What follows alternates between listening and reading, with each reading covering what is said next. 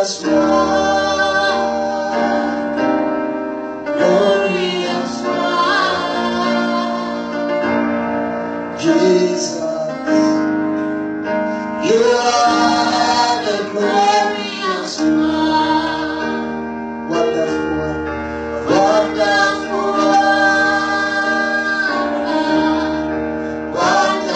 one, wonderful one, Jesus. You are the wonderful one, powerful one, powerful one.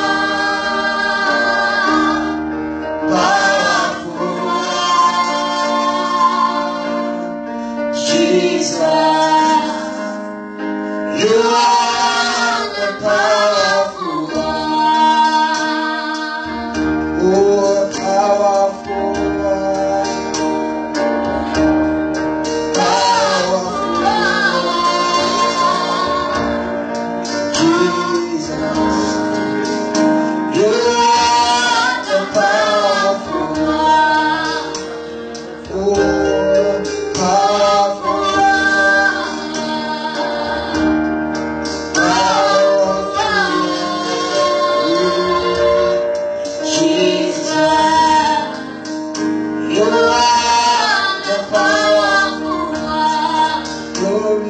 one, beautiful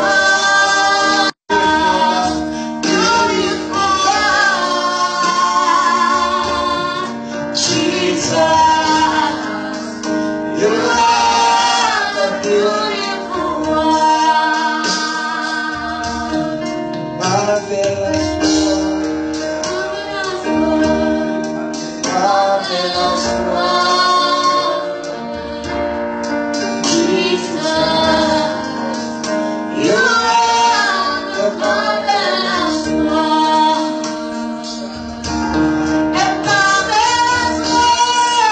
one, Jesus.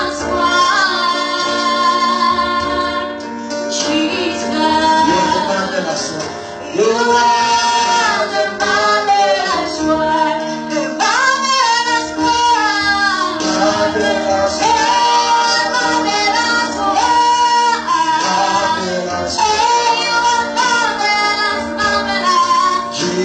one. Oh, you are marvelous, marvelous, Jesus. You are the marvelous one. Oh, you are marvelous, marvelous one.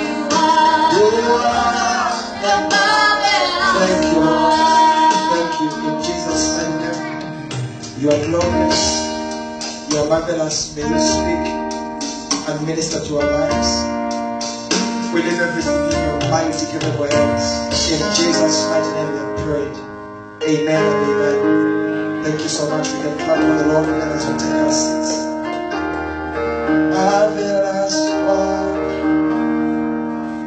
you are the marvelous one, Jesus. You are the marvelous one. You are the beautiful one. Beautiful one. Jesus. You are the beautiful one. Glorious one. Glorious one, Jesus, you are the glorious one, wonderful one, you are the wonderful one, Jesus, you are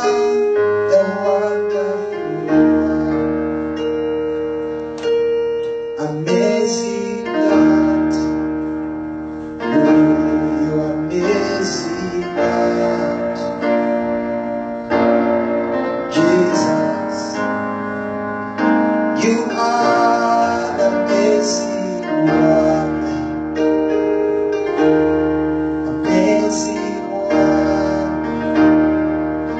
Eu amanheci fora. Jesus, you are the amazing one. Thank you, Lord. Thank you.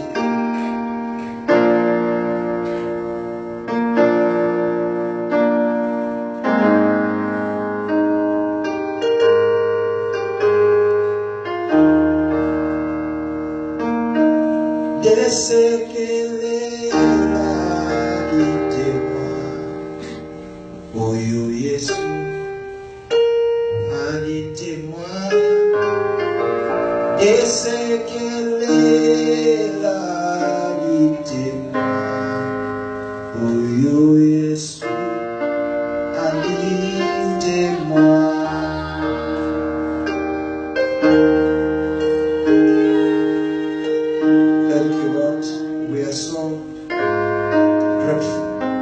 This wonderful moment, thank you for the privilege to be in your presence. In Jesus' mighty name.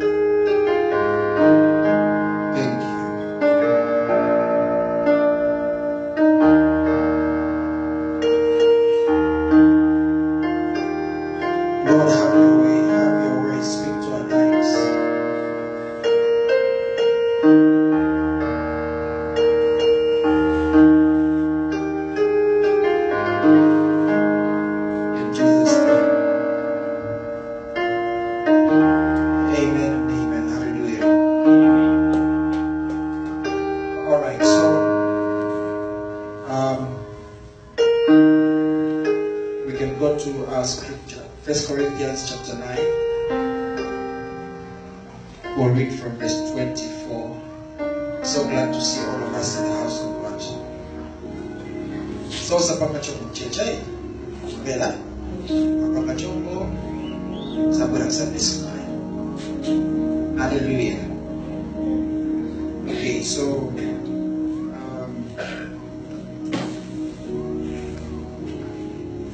First Corinthians chapter 9, from verse 24. Finished strong series by 4. That's where we're starting from. The Bible says, you know that in a race, all the runners run, but only one runner gets the prize. So run like that. Run to win. You can give us verse 24. Just down the arrow. You can use the down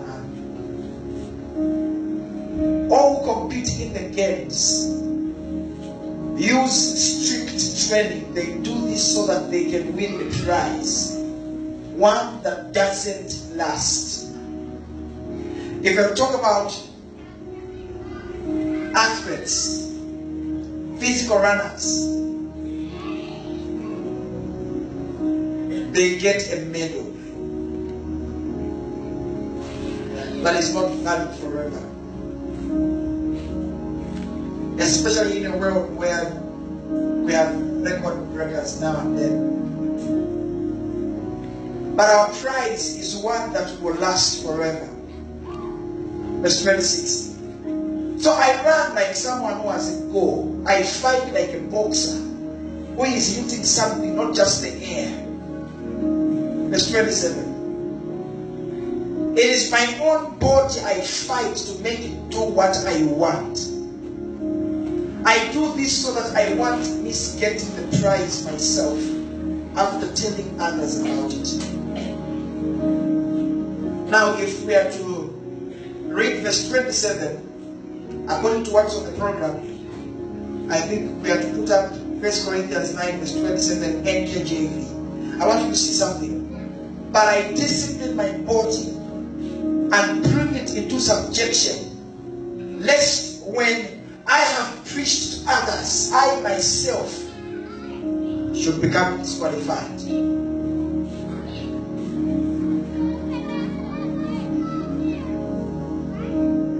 But it's very clear from our scripture today that Paul was concerned about finishing strong. He was saying, everyone in a race runs, but only one wins. Only the one that finishes up to the end. The one who runs so well and beats others. And he makes it clear in verse 27, I'm not competing with nobody. I discipline my own body. He was saying, in other words, Paul was saying, the greatest battle we should fight is the battle within. You can imagine, the Apostle Paul says, I tremble when I think about my salvation. I tremble. I treat my salvation not just with trembling but also with fear. Because he knew that yes, Jesus has already done his part.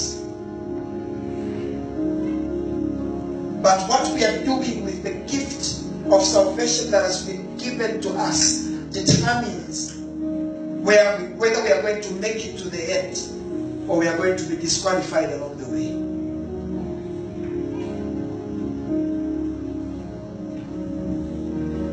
So Paul made it clear that there were certain things that could aid or help him finish strong and well. If you are to go back a bit, you will fully understand that when Paul came to Christ, he's one of the people that manifested so quickly. It shocked a lot of people because in a moment they knew Paul to be this kind of a guy. And in a very short period of time, within 3 years, they meet him. He's a different man.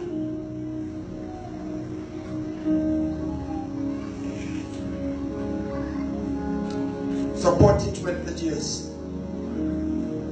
Like Jesus.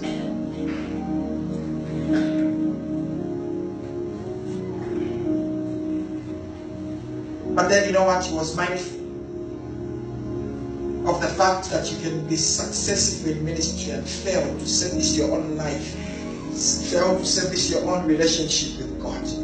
He says, after introducing others to this thing, I myself, there is a possibility that I cannot be part of it if I neglect what I'm supposed to do. So when Paul came to Christ, he blew out of the blocks faster than anyone. His rise was so fast that the great works he did overshadowed the bad things that he did in the past. In a moment, they could not remember the bad past of the Apostle Paul.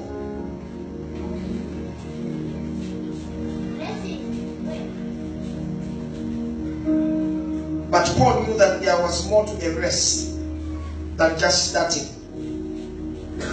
If you are to listen to his own words, I want us to go to verse 24. You know that in a race all the runners run, but only one runner gets the prize. So run like that. Run to win.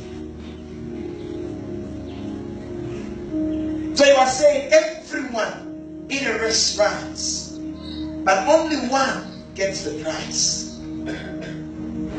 So run your race to win. And now to win the contest of life,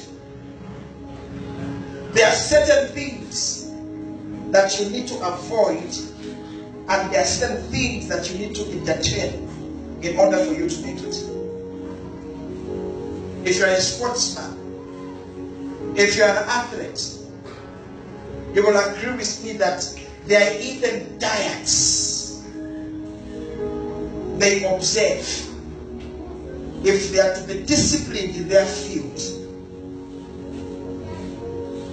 There are a number of hours they have to consider resting.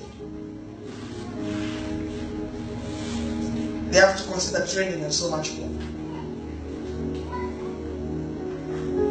So now, a sportsman or an athlete goes to all this trouble just to win. Maybe he gets a blue ribbon, get a medal, just to get that prize. And don't forget, the Bible has told us, these people, they get prizes that do not last. Our prize is heavenly. If people on earth are so committed, okay.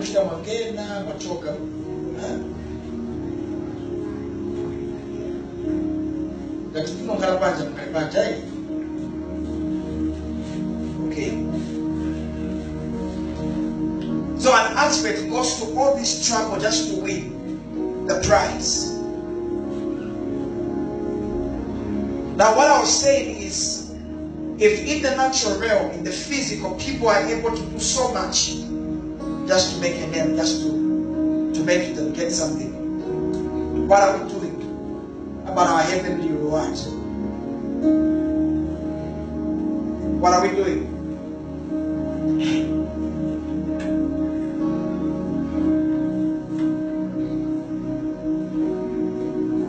A committed sportsman does not sleep like the rest. Even when they have got games coming up, a competition, for lack of better terms, it's like they are quarantined. And now when they are in quarantine, what happens is that they are secluded. They are put in a place so as to help them focus on the competition that is coming, and also to keep them away from certain vices and certain activities. Just imagine even footballers. During the time of competition, if let's say they are caught drinking or maybe, for lack of better terms, smuggling in women and so much more, you will be dropped there and then immediately, because there are certain things you can't do in that period. They are doing that for a prize on earth.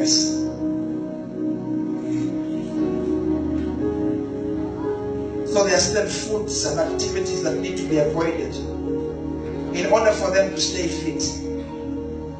They need to manage their time well, and they need to be committed to training. Not just training as in mere training. We're talking about the kind of training that is trainers, something that will stretch them beyond, something that can even feel uncomfortable. But it's better they endure the pain when they understand and know that it's for their own good.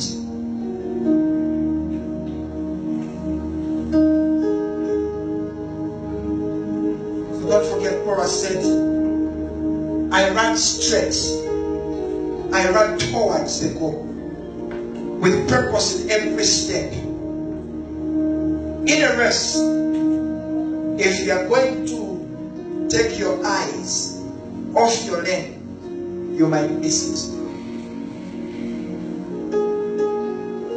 I ran towards, I ran straight.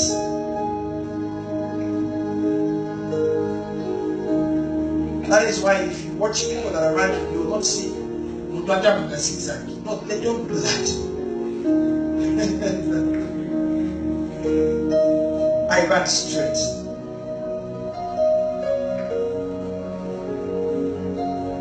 And he says, I'm like a boxer. I'm not punching in the air. I am an I am. I know what I'm doing.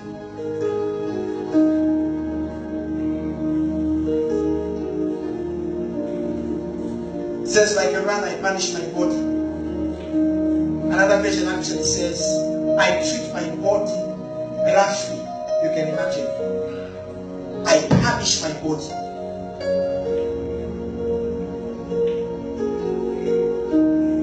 Why does he banish his body? He says, so that I can tell my body what to do. So your body is not supposed to you what to do, you tell your body what to do. I hope we're clear on that one.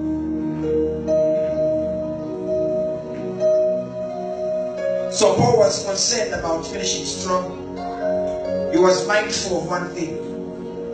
He said a good start is not enough in the eyes of God, because no matter what, you can have a good start, but if you're not going to finish well, if you're not going to finish strong, then a good start is nothing.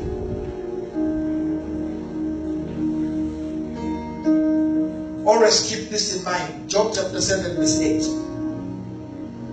The end of a matter is better than its beginning.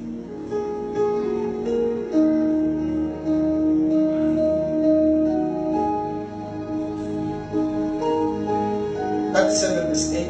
Give us 8 verse 7.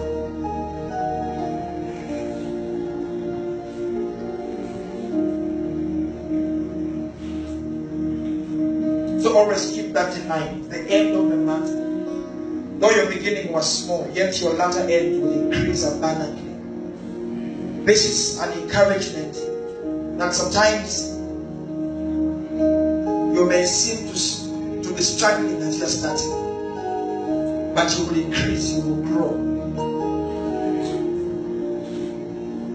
With God, it's better you start small and finish big. It's better you start as if you have a lot of struggles, but you finish very well.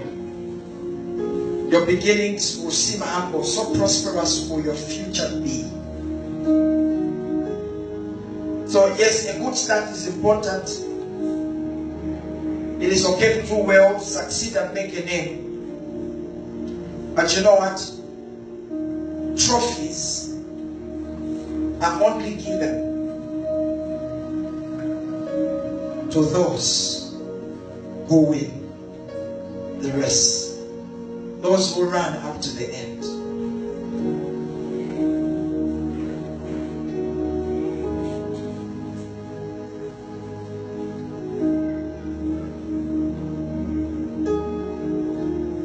So the Bible is full of stories of men and women who had great starts for God, but they did not finish strong.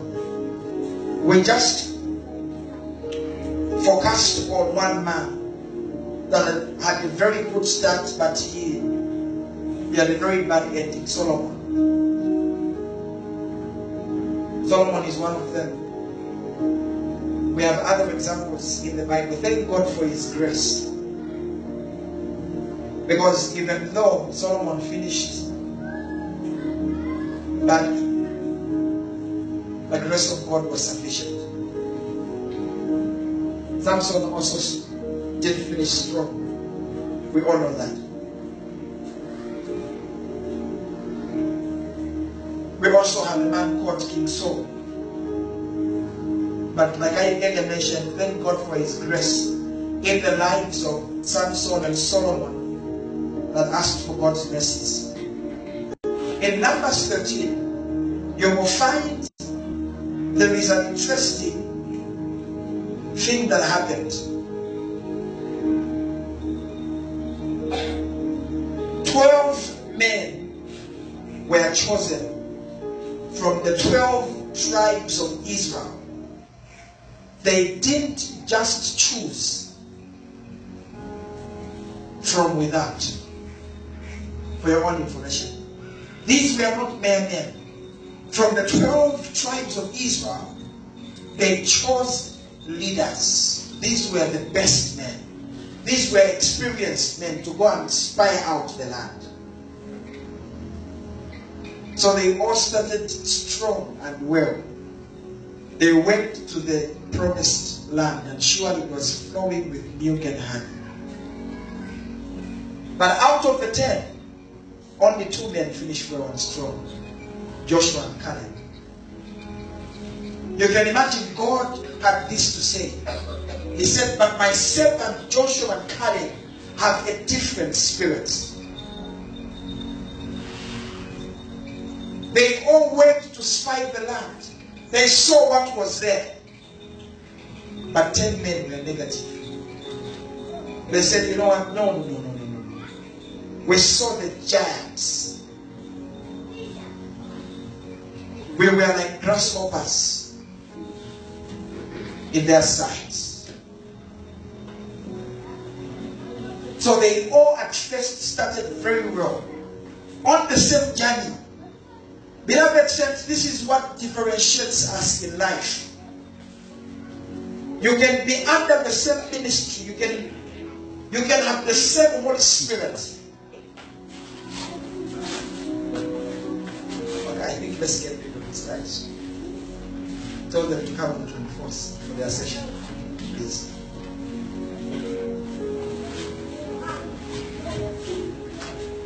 You can imagine they all started very well.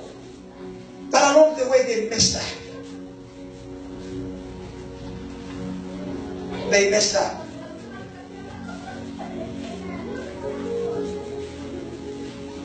Now, like I was trying to explain, if you have to look at what happens in life, I'm reminded of a question. Please, let them go. They will come for their session. They are disturbing us. Some decisions are hard to make, but they are there for our own good. At the end of the day, they are not even going to get what I'm trying to say. Okay, so now,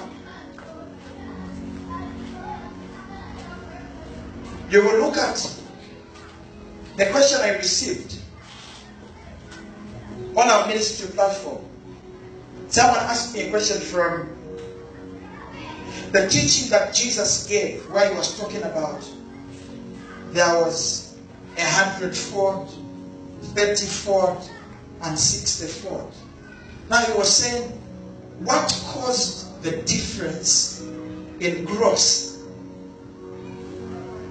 This is what I'm talking about. Like all of us are in this place, we are getting the same word. But why are we going to have different results? It is all determined by what we do with the word we receive. You can be learning for something. But what determines what happens in your life is what you do with the word you receive. It's not enough just receive the word. It's not enough just sit there and maybe take notes. What do you do after you've received the word? What do you do? There are people that will get an instruction that we are going to read maybe this book this week. We have all gotten the instruction, but not all of us got to read the book we are supposed to read. I remember one time someone was asking me, do we read the same Bible? Why is it that even if I try to read the Bible, I don't know the Bible like you and others? I said, no. The difference is simple. We all have Bibles, but our levels of commitment towards the Bibles we have are different. Very different. So the 10 spies saw what Joshua and Caleb saw.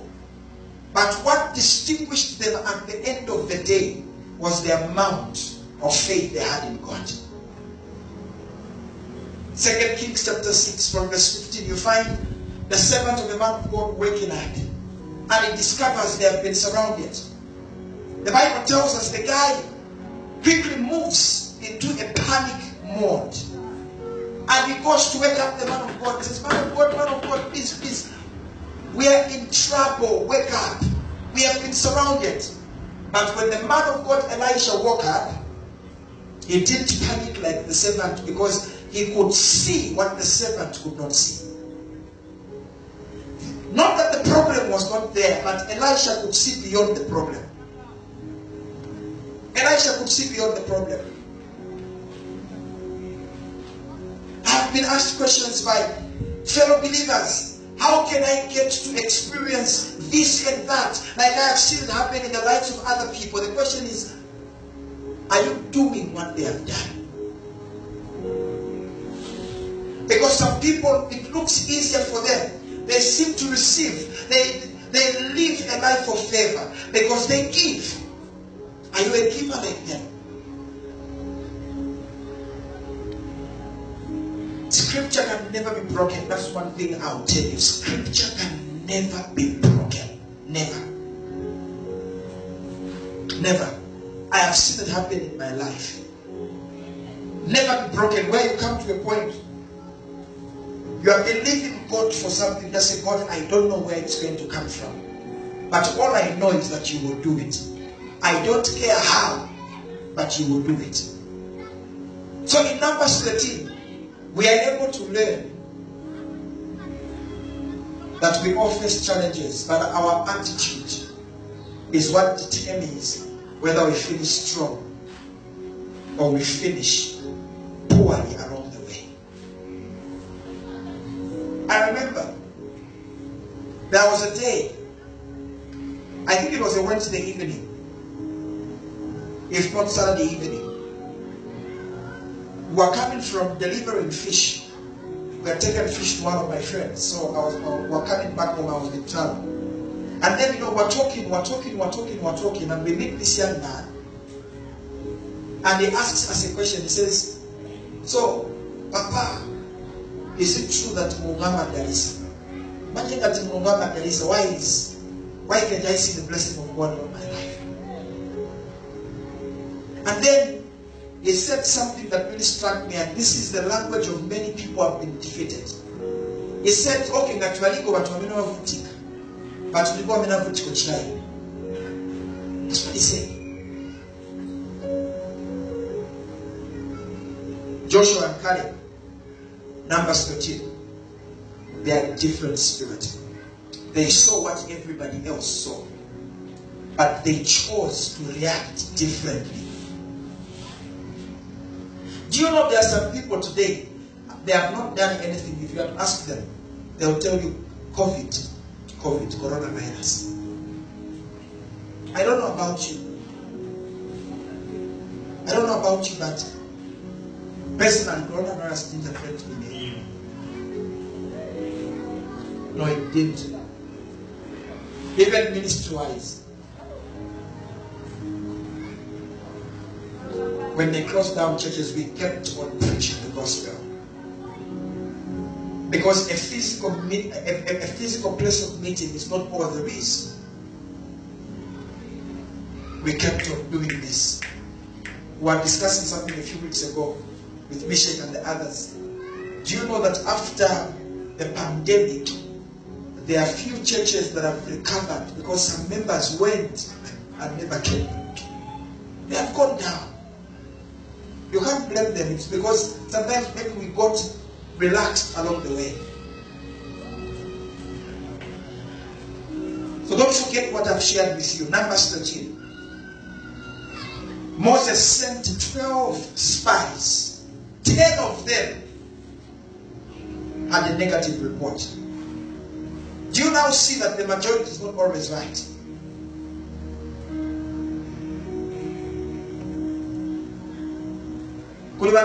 Among the 10, I have a feeling there are some people that were just there to agree with some guys they liked in the group. You know, such kind of people.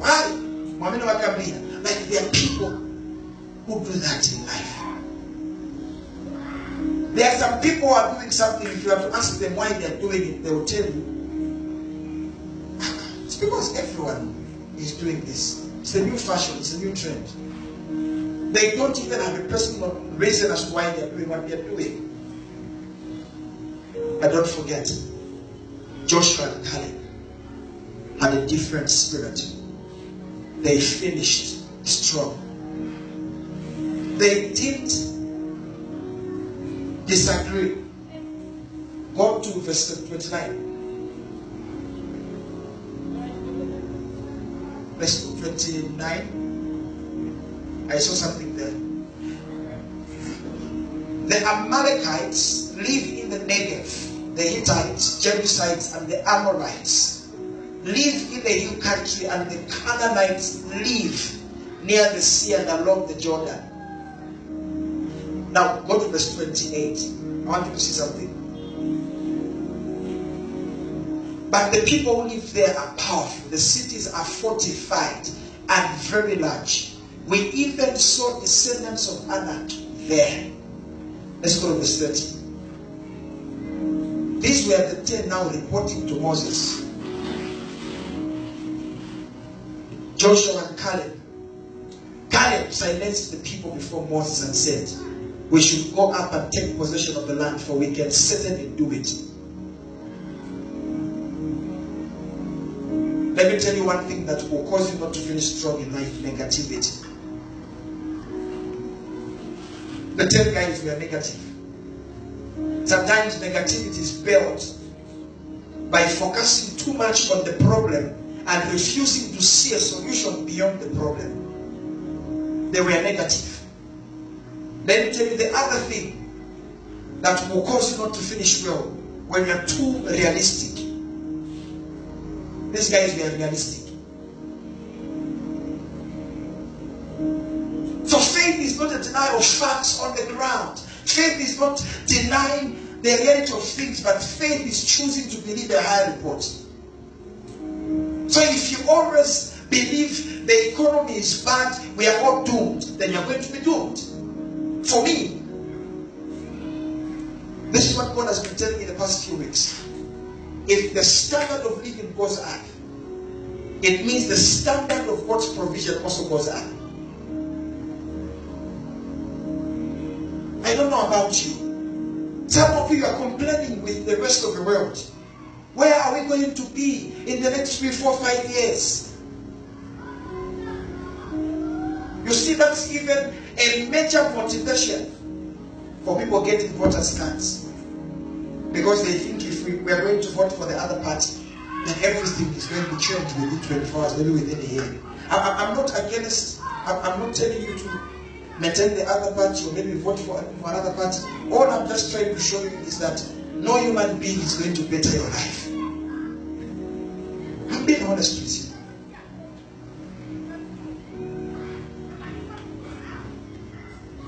In America, they had Obama. During his time, people were complaining not so. After Obama came, we had Trump, where people not complaining. So if the other guy is going to win, maybe if the courts confirm that he's president, are people never going to complain? People still complain. So your faith should not be in these politicians. Your faith should be in God. So Joshua and Caleb finished well. No matter how strong, famous, or rich you think you are, your ending is what matters. Not your wealth, your ending, your legacy. You can imagine, like I earlier mentioned, if you have to read this chapter, these were not mere men who were chosen. They were leaders of the 12 tribes of Israel.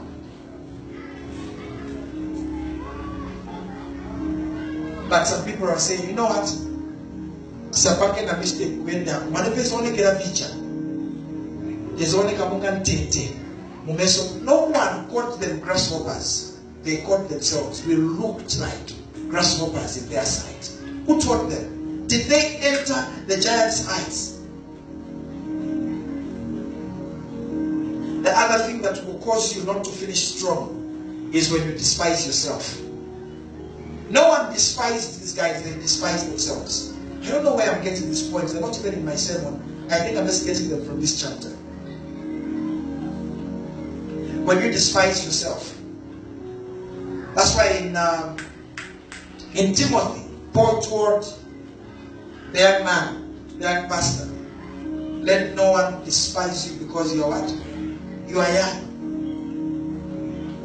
But be an example to the believers in purity, in faith. Let no one despise you. So people will despise you as long as you have this life, but never should you despise yourself.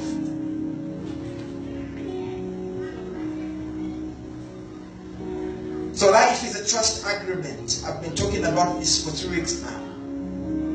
Life is a trust agreement. At the end of the day, it's either we are faithful or we are not.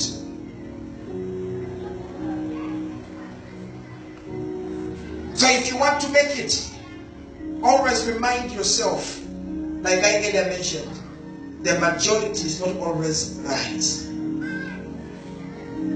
Don't take the majority for confirmation. No, at one period I come back, I think, no. Imagine 10 men were negative and they were wrong. Caleb and Joshua, they silenced them. They said, no, no, no, no. We are well able. Let's go and take possession. I have a feeling Joshua and Caleb knew what God promised them, that that land belonged to them. So the challenges that were in front of them didn't matter.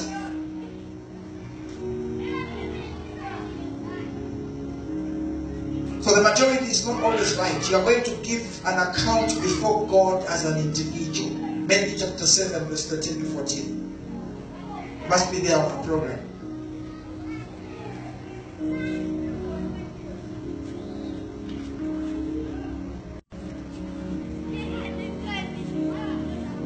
I want you to follow me.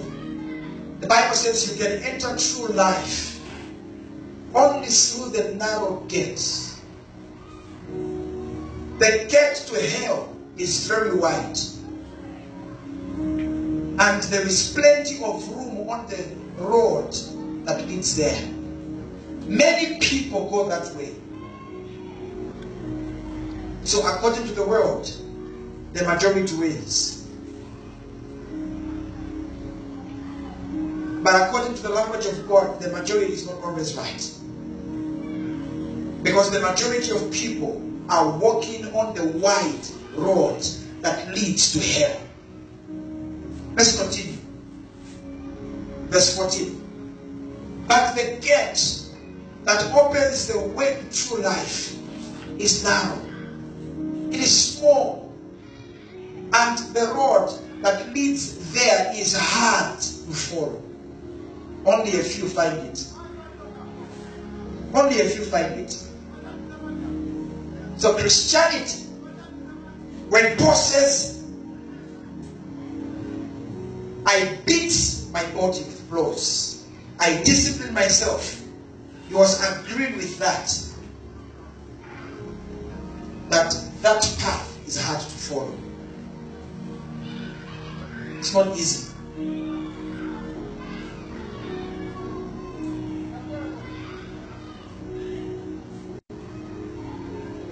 Then there was King Saul.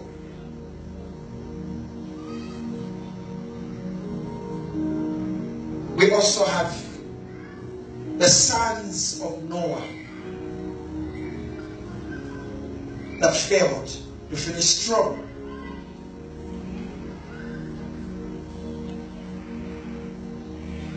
We have the priest of the Lord, Eli or Eli. He didn't finish strong.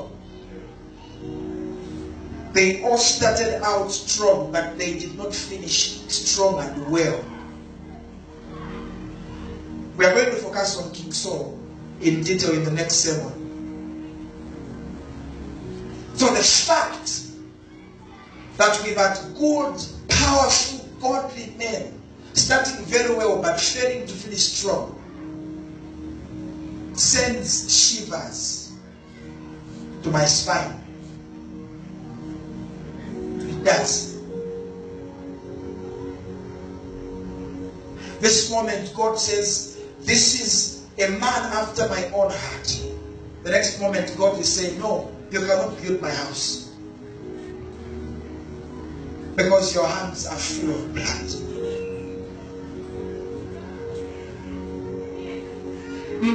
That's not going to be your portion. Hallelujah. So you can start very well. Don't forget, I've been emphasizing this, that these things that are written in the Word of God were written for our warning, for our lessons, and for our encouragement.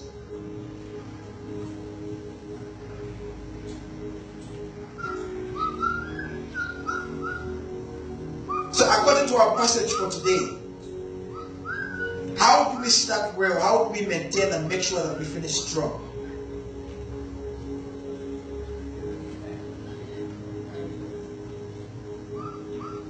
First and foremost, you need to have what we call the power of staying. The power of staying. Now, the power of staying is twofold. In the power of staying, you have things that you stay close to, and you have things that you stay away from.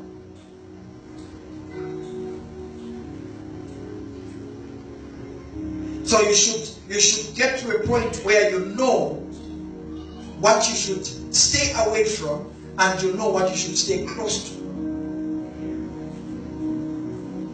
You stay away from whatsoever is not good for you. You stay closer to something that you know will draw you closer to God, will make you better. At the end of the day, stay away from things that will make you bitter. Stay away from things that will cause you to hate. Stay close to things that will cause you to laugh. Stay away from things that will make you sad.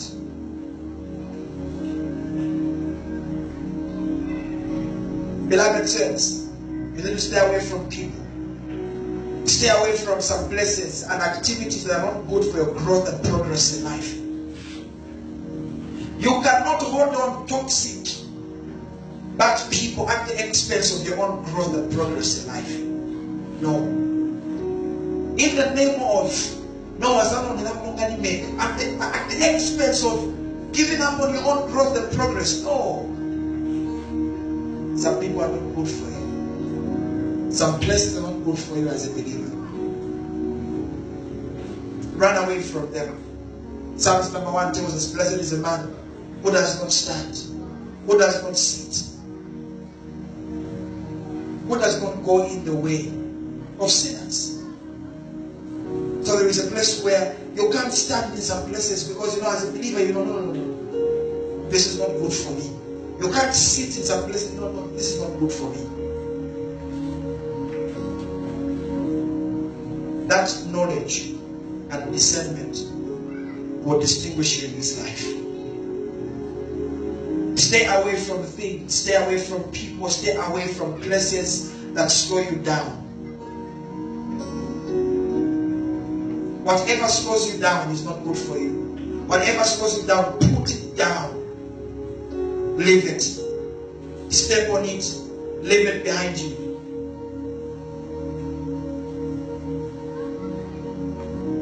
Then the other thing is this. If you want to finish strong,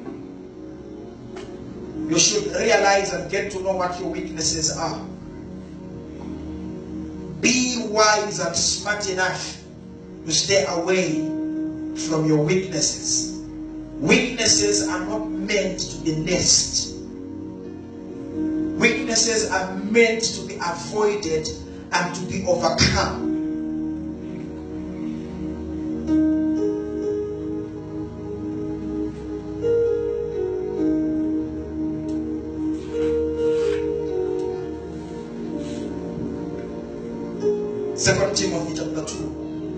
Verse 21, 23.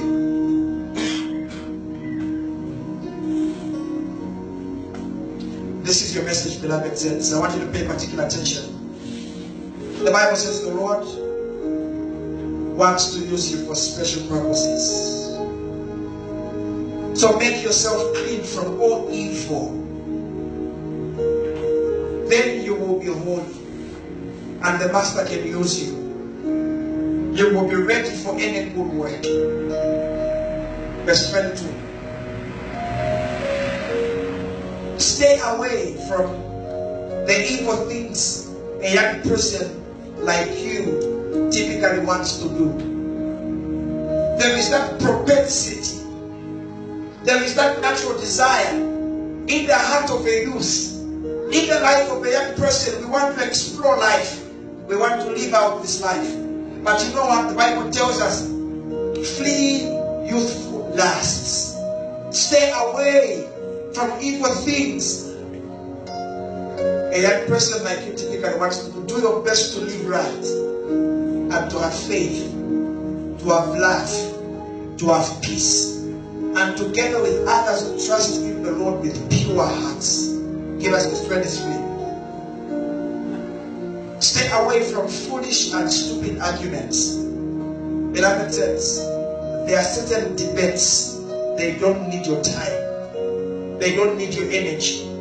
They don't need your bundles. Stay away from them. You can't be spending 1 hour. You are just arguing who is the best between Messi and Ronaldo. That is business. It's not going to help you in any way.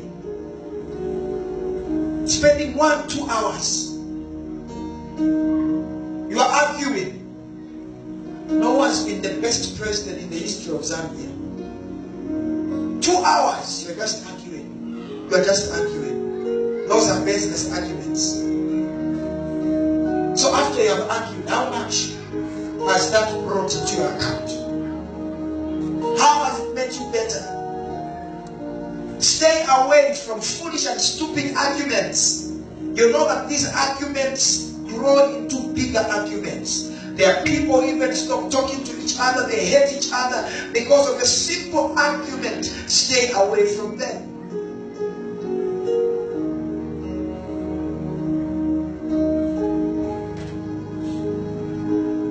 So beloved says, instead of seeking, you can handle strong temptation. A wise person avoids temptation.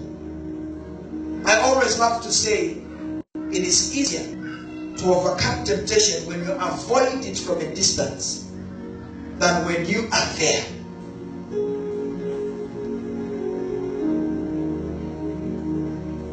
Even Proverbs tells us a wise person sees danger from afar, from a distance, and he avoids it. He takes precautions. But the Bible says a fool goes right into the ditch. A fool will go and face the county because he was in an egg.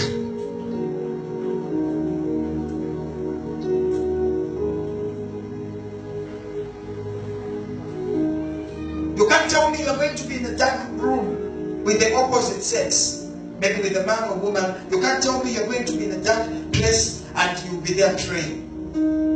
Stop. I always say this, young people, stop tempting Satan to tempt you. You need wisdom. You need to know what to stay away from. Focus is important. Life is a race. So for you to make it, you need focus. Stay away from your weak areas, and that will help you be strong along the way, and you'll finish strong. Nursing your weaknesses will cripple your strength and cause you to finish poorly.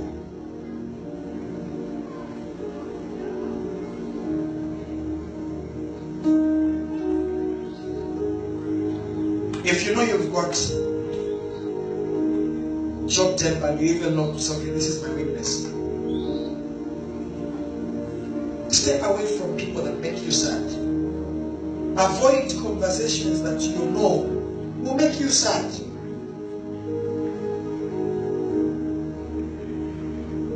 You need to stay focused. Your eyes need to be on your learn. And the prize that you are aiming for, the prize that you are aiming at, and you are going to make it. Your eyes should not be everywhere. Have you observed? The Bible says, do not love the world or the things in the world. And John begins to explain He says, what is in the world? He says there is the lust of what? Of the flesh, lust of the eyes, and the pride of life. Lust of the eyes is where your eyes are everywhere. You're looking around to check what are people eating, what are people putting on, what phones are people using, what cars are people driving. I'm not saying inspiration is wrong, but I'm discouraging you. Avoid envy. Avoid envy.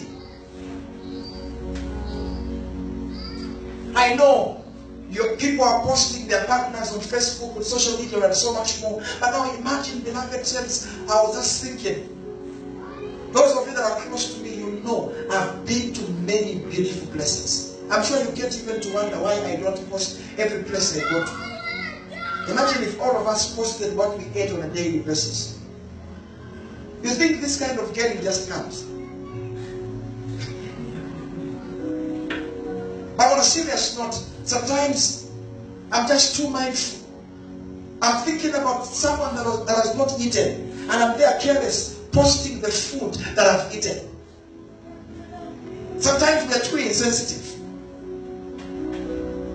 Think of someone that doesn't have. Your eyes need to be on your learn. Focus on your pride. Don't let your eyes to be all over the place. You will lose your focus. Don't get distracted by other things. You need focus and endurance, perseverance for you to make it to the end. Be willing to deny yourself. Certain things, certain privileges. Always remind yourself about the reward that is waiting for you. Because when you lose your focus on God, when you lose your focus on your God-given mandate and assignment, you know the reason why we have people changing even the spiritual fathers every year, jumping from one fellowship to another.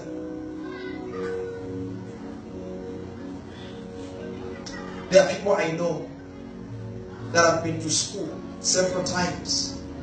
They started three different programs. They paid for this program along the way, kids interested, they stopped another one. It is because sometimes we just start doing something because everybody seems to be doing it. So when you lose your focus on the God-given mandate, it will be very hard for you to finish strong and well in life. Let's read Hebrews 12.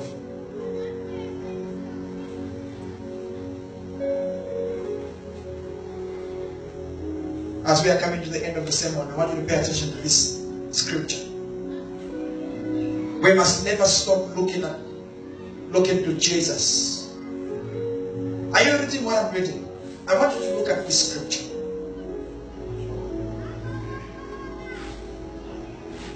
We must never stop looking to Jesus. He is the leader of our faith. He is the one who makes our faith complete. He suffered death on the cross, but he accepted the shame of the cross as if it were nothing because of the joy he could see waiting for him. There is a place where people are going to insult you. You will not feel the pain people expect you to feel, because you know the glory that is awaiting you is bigger than the insults you're receiving now. You are not going to be brought down by the persecution, because you know the crown of righteousness that heaven has in store for you is better. So Jesus almost gave up in the Garden of Gethsemane. But he said, Father, not what I want. Let your will be done.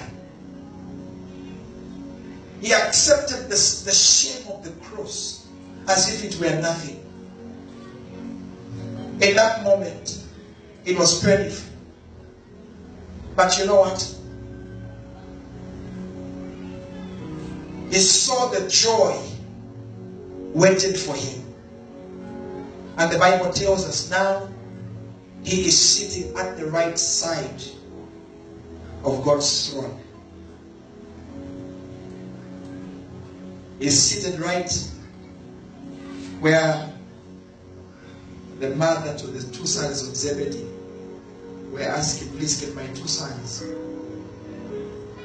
Be with you in your kingdom, one on your left, one on your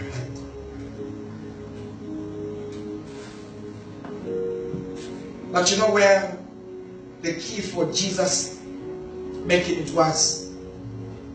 We must never stop looking to Jesus. Once your focus is taken away from a God-given mandate, you will lose it. You know who and what God has said about you. But the problem is that you have allowed Satan to come and redefine what God has already defined. God has already spoken in your life, but Satan is coming to ask you, did God really say?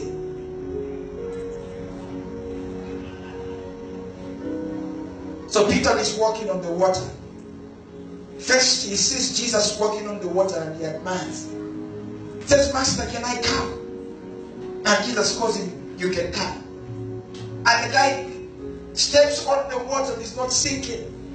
He begins to walk. He begins to walk. Right on top of the water. He was stepping on the water. Now the moment he took his focus away from Jesus, when he paid attention to the prevailing wind, when he lost his focus, he began to go down.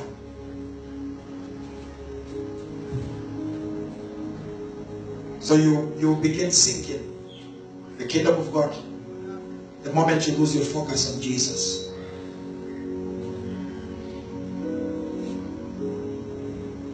You can't remain focused if you lose your focus. It's not possible.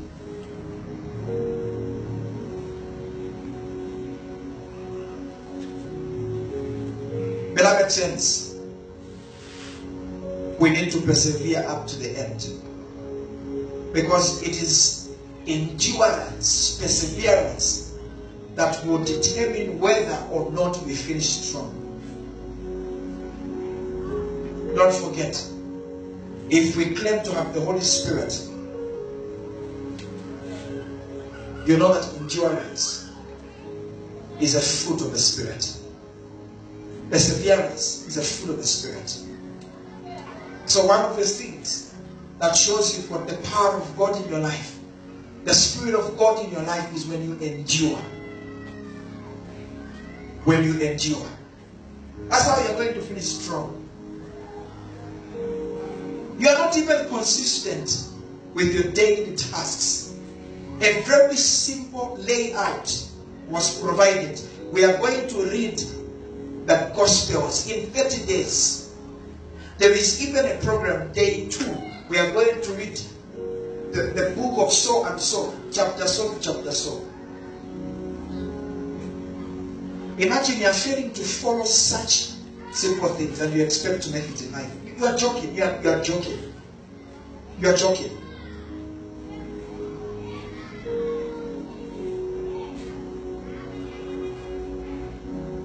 So the Christian life is not a smooth ride. It's a battlefield. It's a marathon. It's not easy. Give us John 16 verse 33. Jesus said, it's not going to be easy. But he promised us in John 28 verse, Matthew 28 verse 20. He said, surely I will be with you to the end of the age. He was not going to leave us halfway.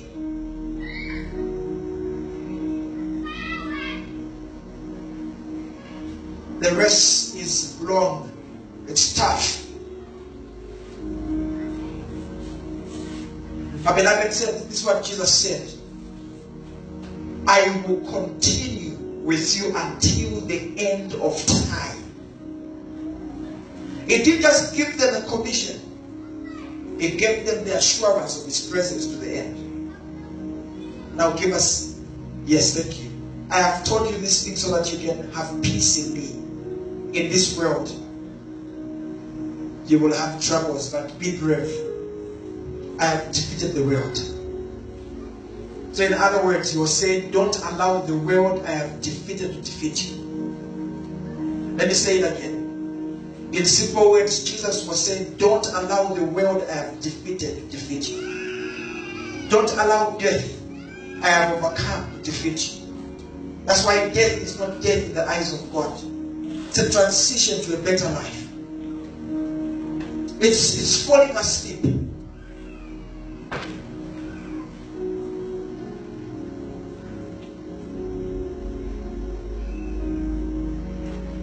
I've taken time to observe something when it comes to a long rest in life. If the rest is going to be a longer one, we're not talking about a 100-meter rest. If it's going to be a marathon, it does not just require speed. It also requires direction. It requires endurance. For you to make it to the end. So you need patience, persistence, determination, and you also need the finishing power. But the good news is that He is with us to the end of the age. It may be tough along the way, they may leave you along the way. But Jesus said, neither will I leave nor forsake you.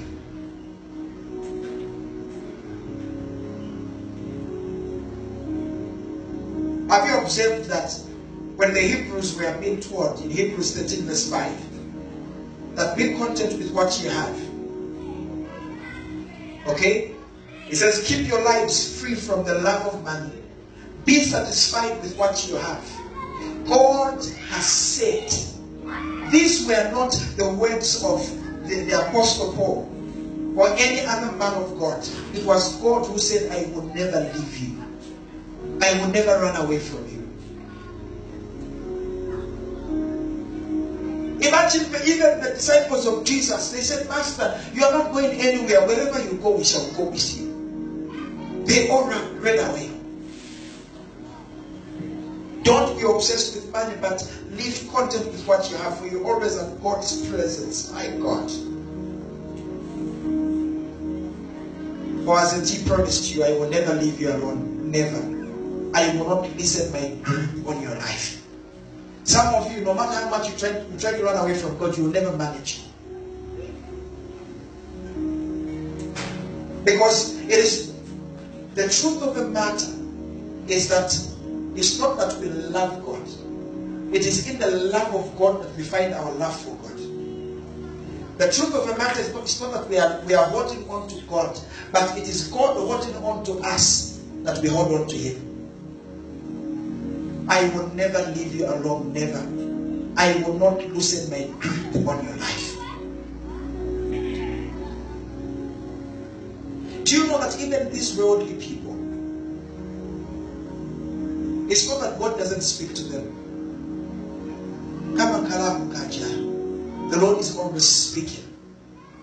But man, that's what the Bible says, when you hear His voice, you will not want to harden your heart.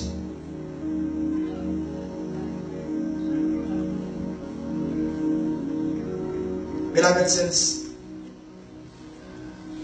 when all is said and done, I want to remind and encourage you that it's never too late to begin. Doing what is right, it's never too late to continue and to go on the path of the Lord. It's never too late to choose that you're going to become determined from today. It's never too late. As long as you're breathing, it is never too late for you to get back on track. It is never too late to repent. It's never too late to choose the right path. It's never too late for you to say, you know what? I don't know about you.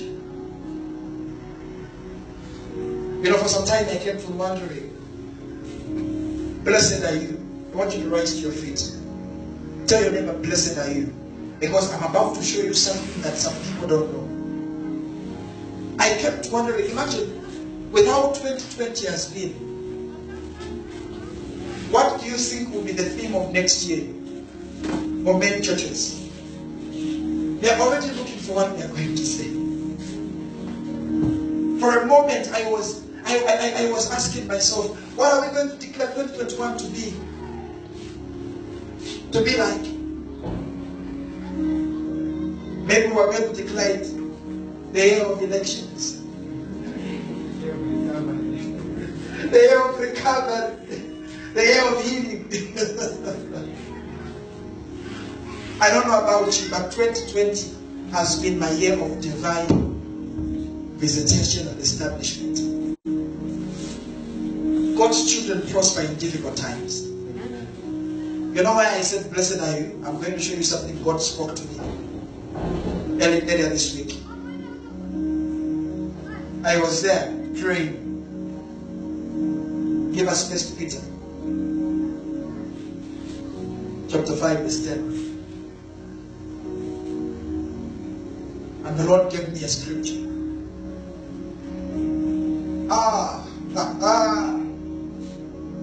In His kindness, God called you to share in His eternal glory. I know we are alive. If there is a man of God who is watching, you are wondering what next year will be like. This is what God told me. This is where we're going to get our thing for next year. So I might as well be given an idea to a man of God. Please feel free. Better you steal such things.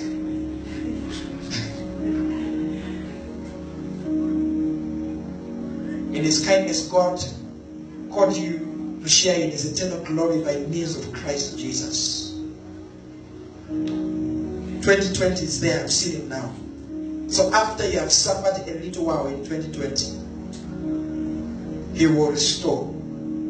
He will support, He will strengthen you, and He will place you on a firm foundation. So what comes after hard times is not the worst. God will come to restore you. He will support you. He will strengthen you. He will place you on a firm foundation.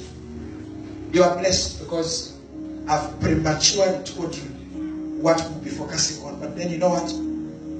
I'm not going to go in detail. Challenges should not take you away from God. If you want to finish strong, hold on. Remain steadfast. Stay disciplined. I will be still and know you are God. I will be still and know you are God. I will be still and know you are God. I will be still, know you are God. Shatala Bakalava Shatala Shata Shikele Bakalava Shitele Bakalava Shindele Bala. I will be still, know you are God. I will be still, know you are God.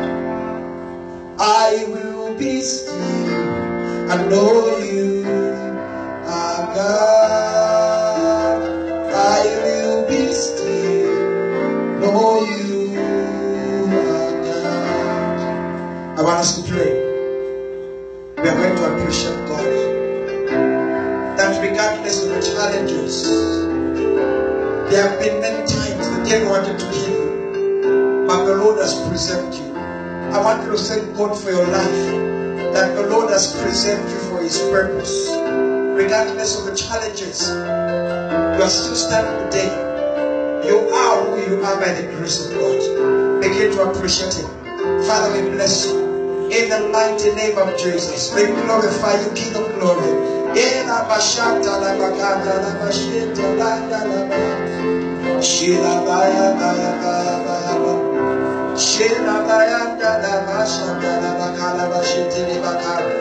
We say thank you, King of Glory.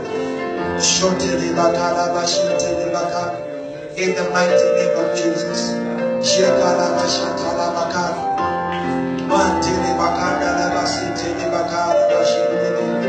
We bless you, God.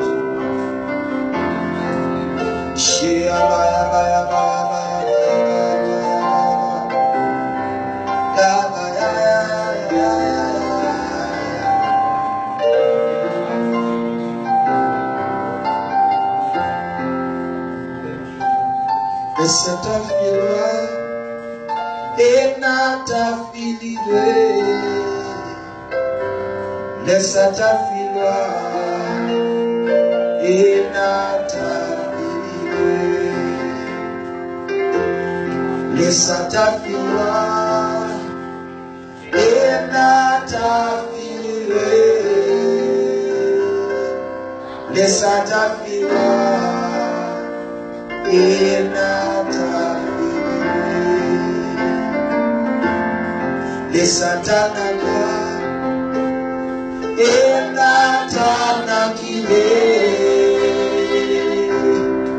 Satana, in the Satana,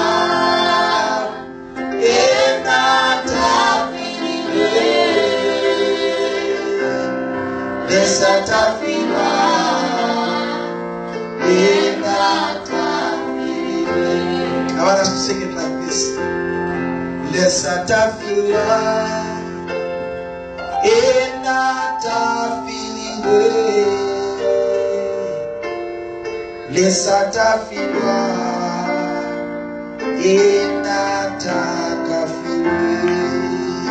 You never failed. You will never fail.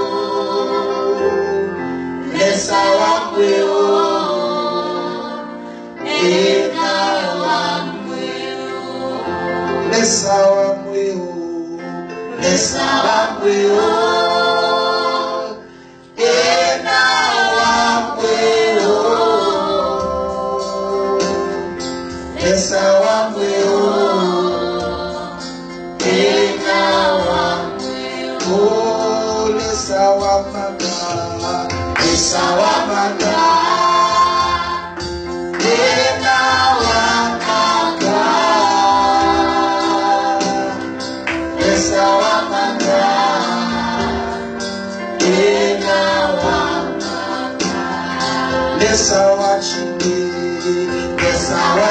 the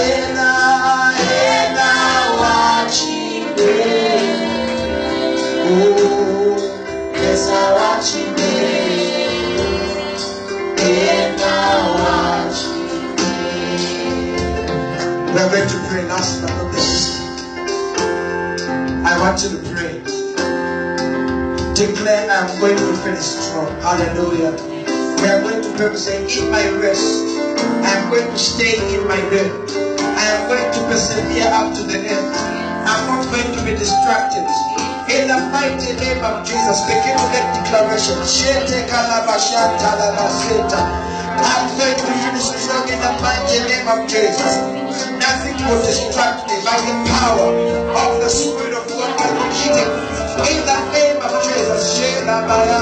Jesus,